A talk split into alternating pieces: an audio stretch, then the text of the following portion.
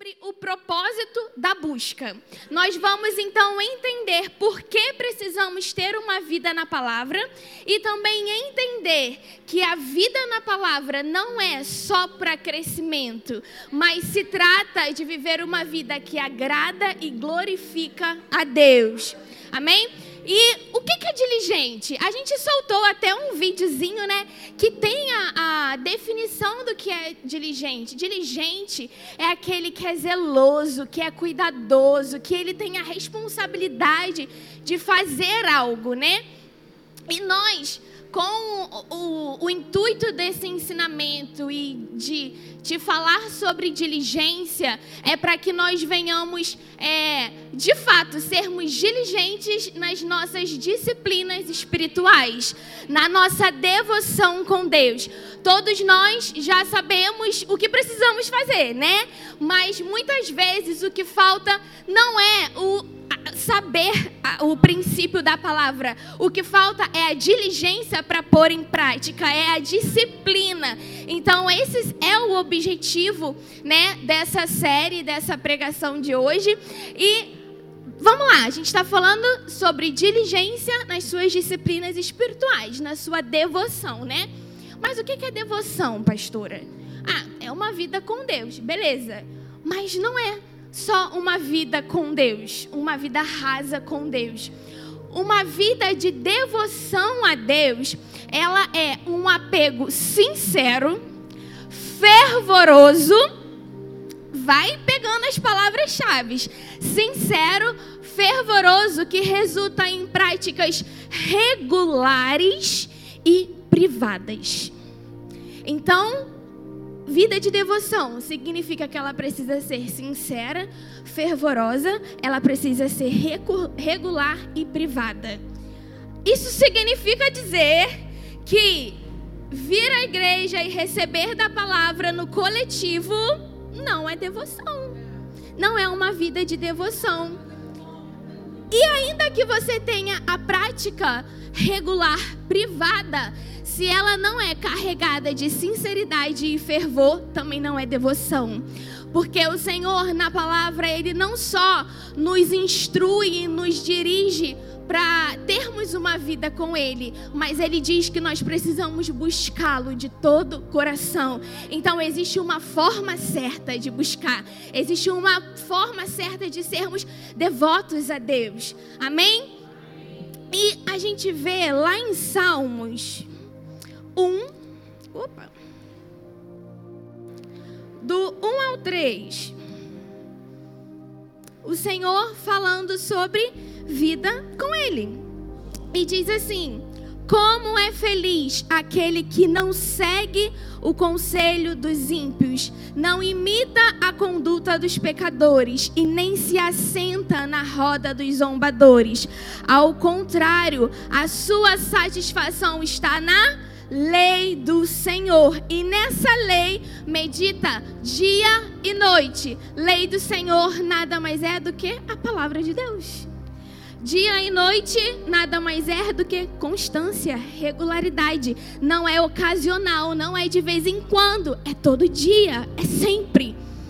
E aí ele diz: que a pessoa que faz isso, ela é como uma árvore plantada à beira de águas correntes, dá fruto no tempo certo e suas folhas não murcham.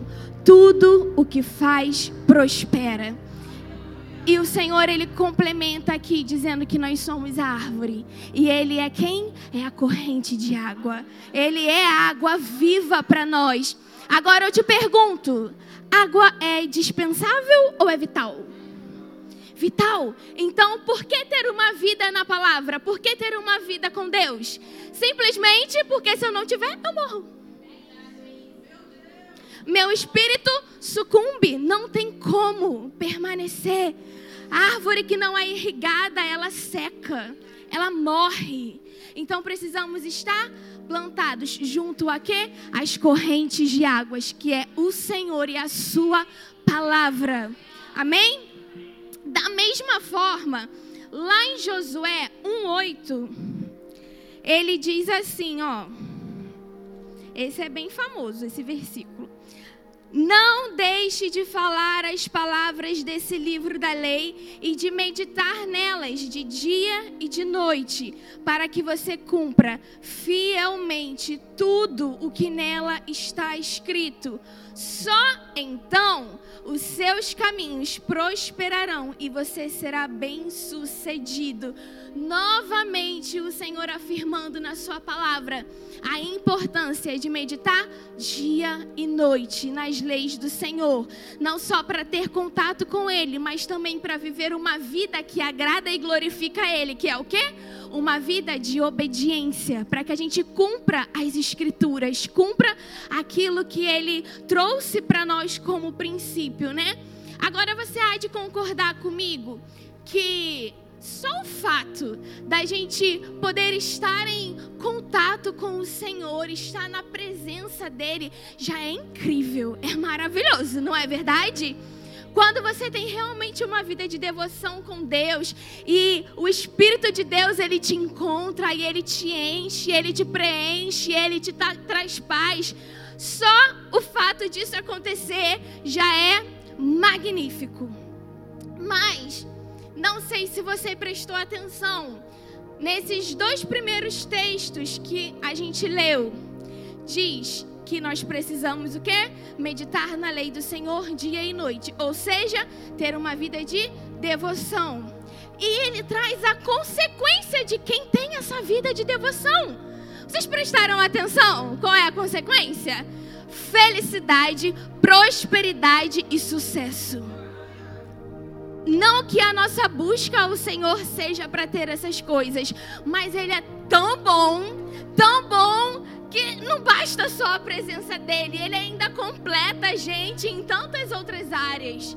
E quantas vezes a gente fica dando de cara, tentando ter sucesso, prosperidade, buscar alegria em tantas outras coisas? Sendo que a consequência de tudo isso está aqui. Já o segredo está na palavra. É o que? Uma vida de devoção a Deus. Uma vida de diligência na busca em estar na palavra. Amém? Agora, nesses textos a gente percebeu que é o que? Dia e noite. Ou seja, uma rotina diária que precisamos ter. Vamos lá para Êxodo 16. Abre a sua Bíblia aí comigo.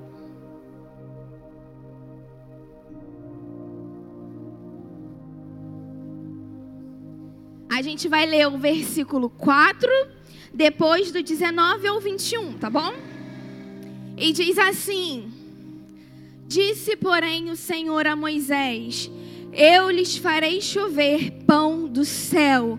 O povo sairá e recolherá diariamente a porção necessária para aquele dia. Com isso, os porei à prova para ver se seguem ou não as minhas instruções.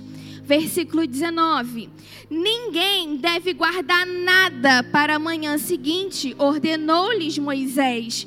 Todavia, deles não Alguns deles não deram atenção a Moisés e guardaram um pouco até a manhã seguinte mas aquilo criou bicho e começou a cheirar mal. Por isso, Moisés irou-se contra eles. Cada manhã, todos recolhiam quanto precisavam, pois quando o sol esquentava, aquilo se derretia.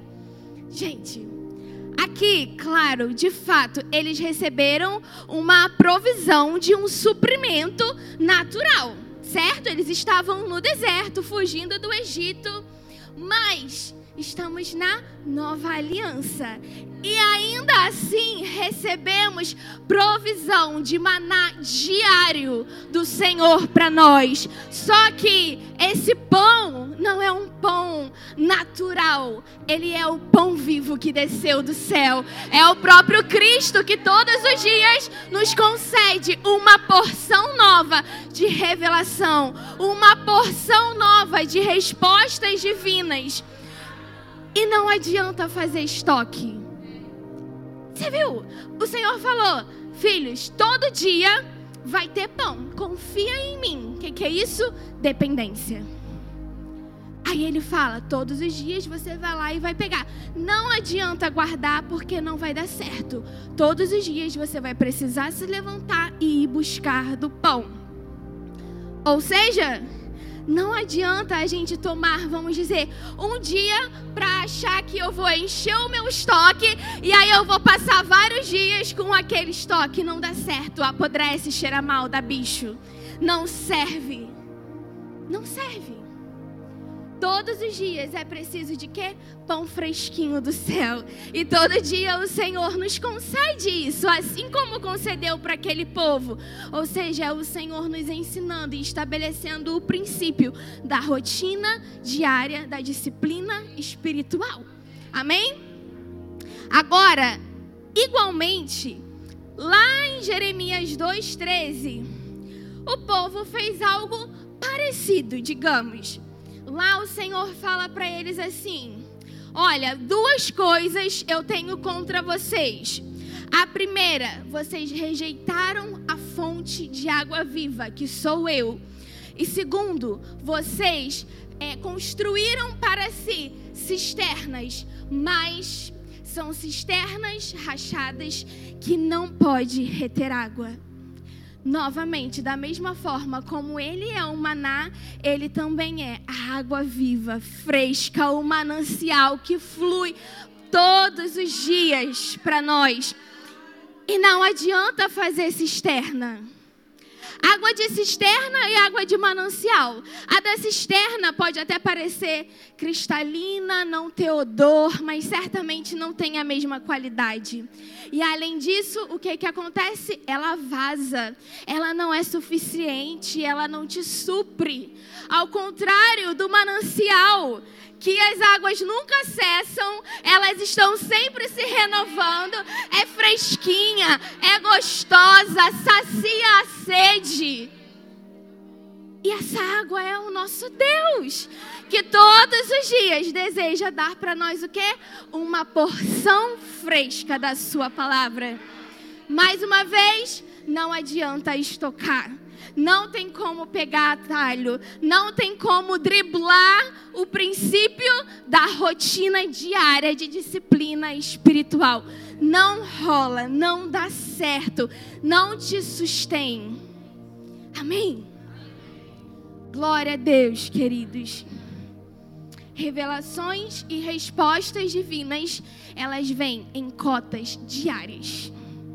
E o de ontem não serve para hoje. E o de hoje não vai servir para amanhã. Então, todo dia eu vou precisar ir lá na fonte e saciar a minha sede. Todo dia eu vou precisar sair do meu conforto e ir lá buscar o pão vivo para me alimentar. Você passa um dia sem comer ou sem beber água?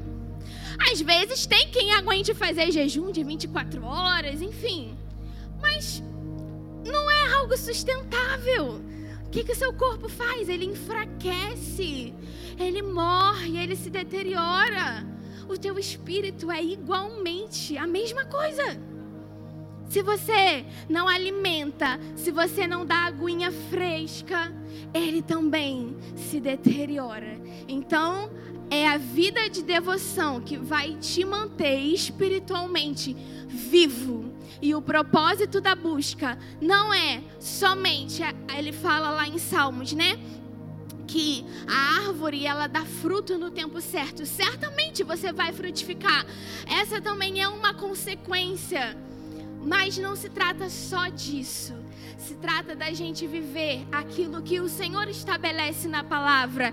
E se Ele estabelece e eu obedeço, então eu tenho certeza que eu estou glorificando a Ele. Amém? E estou vivendo uma vida que o agrada. Glória a Deus. Agora, algo que costuma acontecer também, e a gente muitas vezes é falho nisso, é aquele aquela coisa de achar que o meu tempo para Deus vai suprir o meu tempo com Deus. É válido, é legítimo o tempo para Deus. Ele nos chama a trabalhar. Mas o tempo que você passa fazendo coisas para Deus nunca vai substituir o seu tempo com Ele. texto famoso. Marta e Maria. Vamos lá ler. Lucas 10. Do 38 ao 41.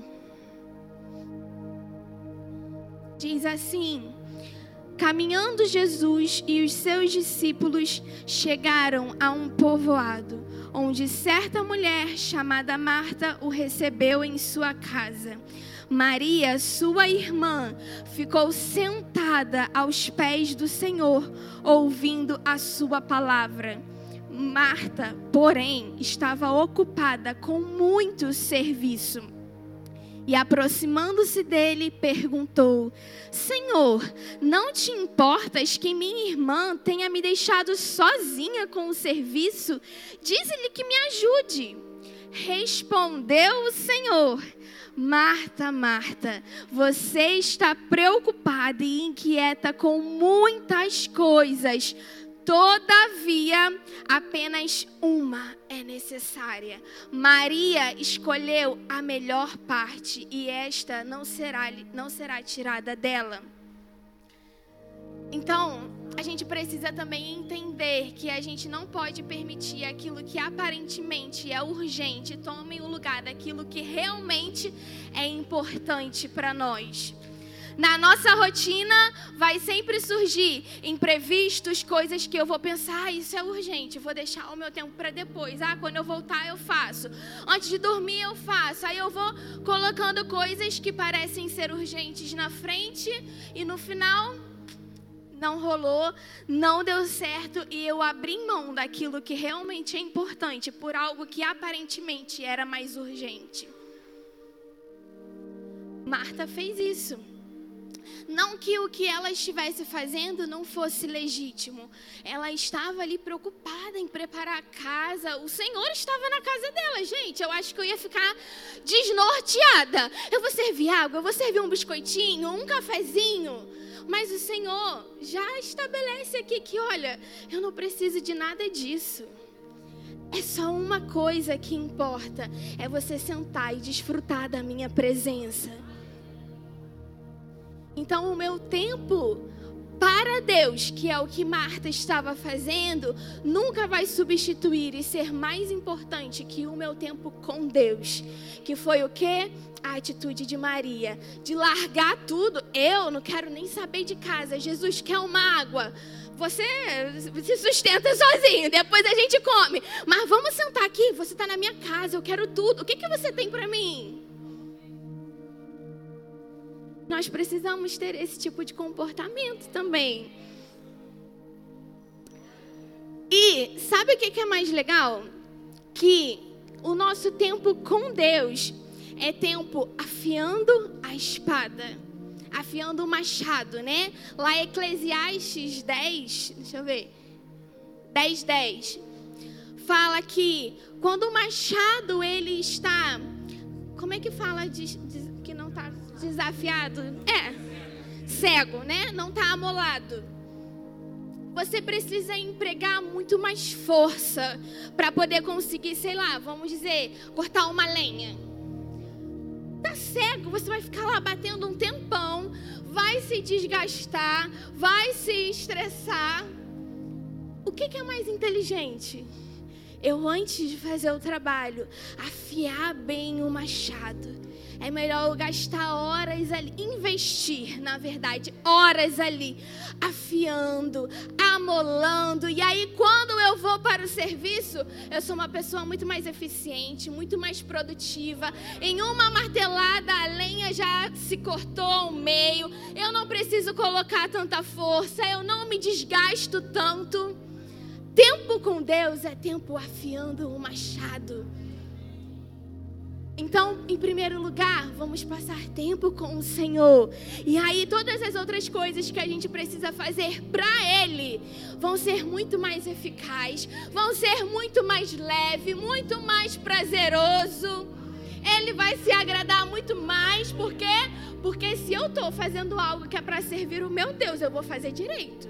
Eu vou fazer pronto, eu vou fazer preparado. E a forma com que eu me preparo é exatamente essa: afiando meu machado, passando tempo com Deus, dedicando tempo aos pés dele, recebendo o ensinamento, recebendo tudo aquilo que Ele tem para mim.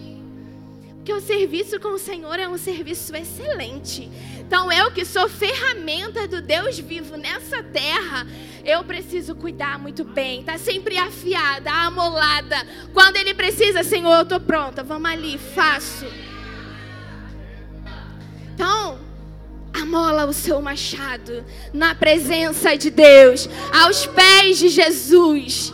Nunca troque o seu tempo para Deus, para o seu tempo com Deus. Esse é o mais precioso. Amém? Agora, sabe uma coisa?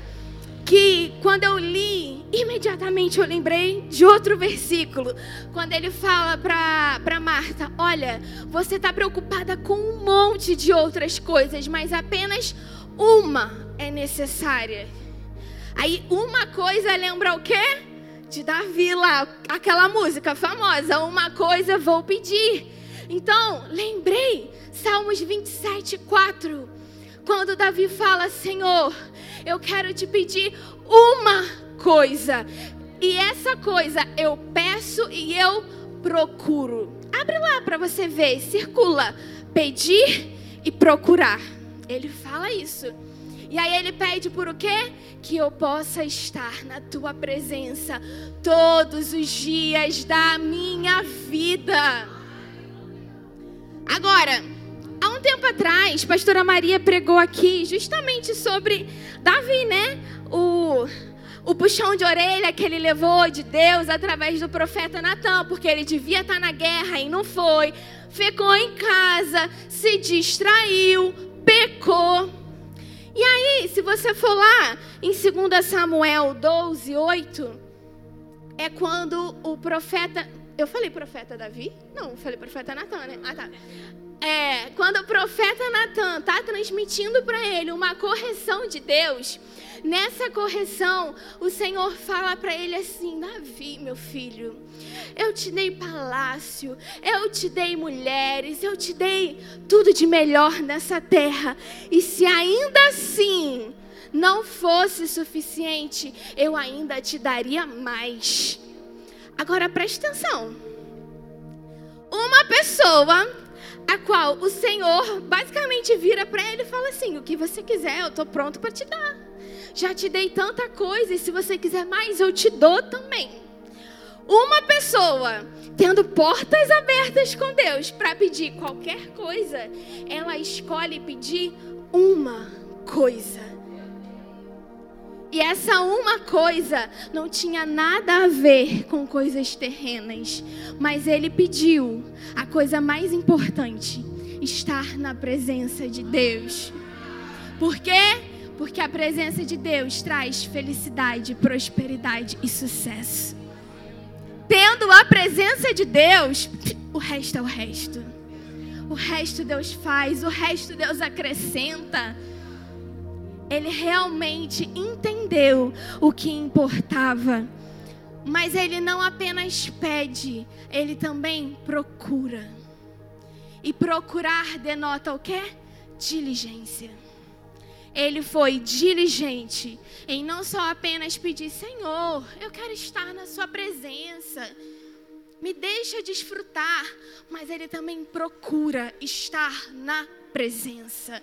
Não é algo que ele só fala, as ações acompanham aquilo que ele declara. Isso é coisa de diligente. Que sejamos como Davi, entendendo a melhor parte, a parte que mais importa, e sendo diligente em não apenas pedir pela presença de Deus, mas indo à procura dela se colocando nela, buscando incessantemente, sendo realmente devoto ao Senhor, uma procura sincera, fervorosa, regular e privada. É dentro do quarto, de portas fechadas você e Deus. Querido, quando você se coloca nessa posição, não tem jeito, o céu desce e te encontra.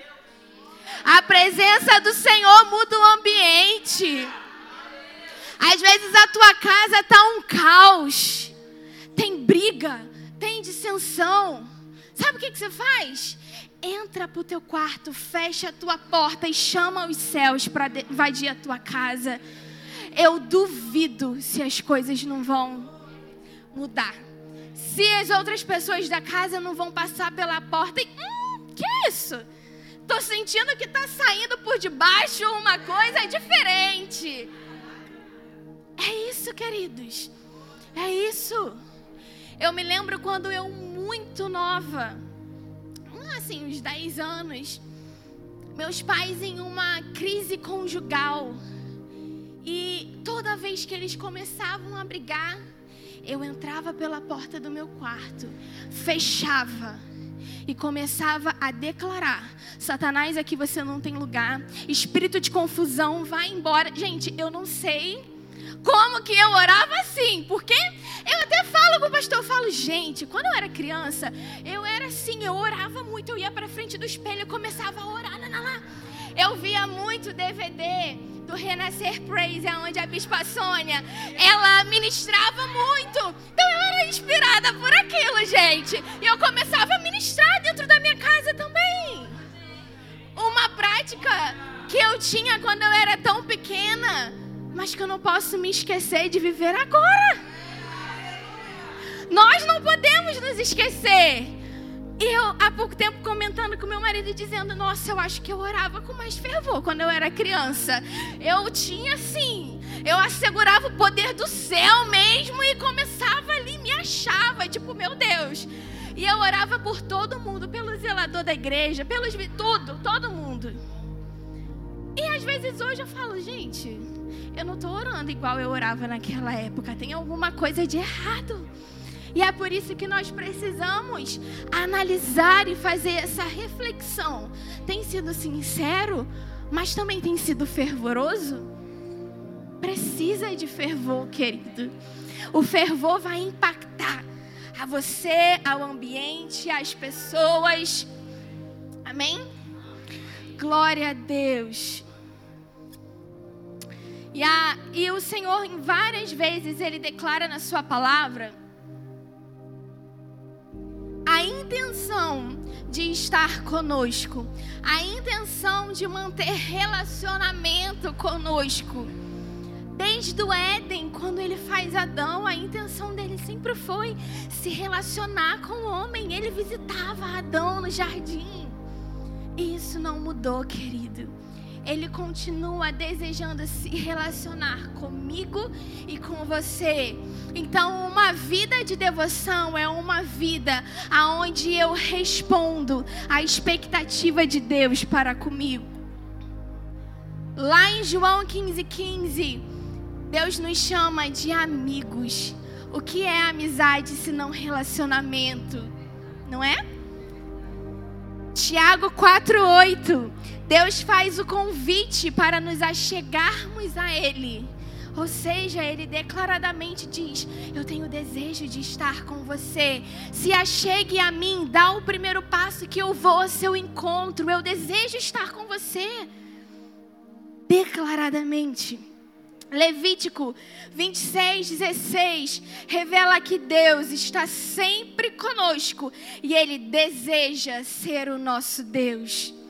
Não importa onde você esteja, não importa o que você faça, Ele está sempre com você e desejando ser o seu Deus, o seu Senhor e o seu Salvador. Além disso, 1 João 3,10 diz que Ele nos faz filhos de Deus. Nós fomos adotados por amor. Relacionamento de pai e filho é um relacionamento íntimo, é um relacionamento achegado, é relacionamento onde a gente mora na mesma casa, onde a gente se vê toda hora. Quando você é criança, você é o quê? Você depende do seu pai. Você fala com ele toda hora. Você quer atenção. Você quer carinho. Por isso que o Senhor fala que o reino de Deus, as crianças, elas serão bem aceitas. Por quê? Porque elas têm essa dependência maior no Pai. Que a gente não seja dependente de tudo e deixe Deus de lado. Não. Ele quer ali.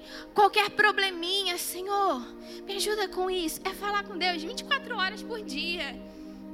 Não precisa de, meu Deus, fazer uma oração longa e estar ali naquele ambiente de glória. Claro, eu vou ter esse momento, mas ao longo do dia. Senhor, passei pela rua, abençoa aquela pessoa. Senhor, eu estou indo no shopping, prepara minha vaga. Senhor, tô indo comprar uma roupa, me mostra a promoção.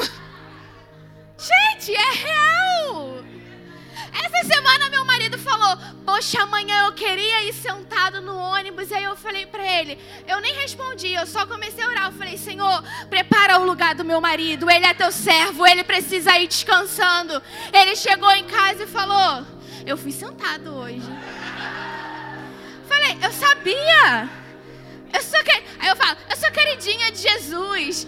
Deus me atende. Aí a gente fica disputando. Ele fala, não, não é porque você é queridinha de Jesus, é porque eu sou amigo de Deus. Depois daquele dia, tudo ele fala. Não, porque eu sou amigo de Deus. Mas é isso, todos nós somos amigos de Deus, somos filhos preferidos e queridinhos de Jesus, e Ele tem o desejo de estar conosco e se relacionar através de uma vida onde todos os dias eu dou um passo em busca a Ele. Amém?